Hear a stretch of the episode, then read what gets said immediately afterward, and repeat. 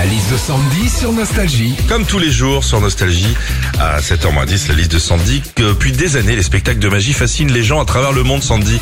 Qu'est-ce qui se passe quand on regarde un tour de magie? Alors déjà, première règle avec un tour de magie, il ne faut pas chercher à comprendre, mais juste rester émerveillé. C'est comme quand ta machine à laver te fait disparaître une chaussette. Hein. Faut pas chercher à comprendre, mais juste vérifier quand même si caché dans le tambour, il n'y a pas David Copperfield. hein. On a tous déjà vu aussi ce tour de magie culte où t'as un magicien avec son chapeau haute forme qui dit la formule magique abracadabra. Et là, un lapin apparaît. Bon bah chez moi c'est l'inverse. Hein. Je dis la formule magique, venez mettre la table et là tout le monde disparaît. hein.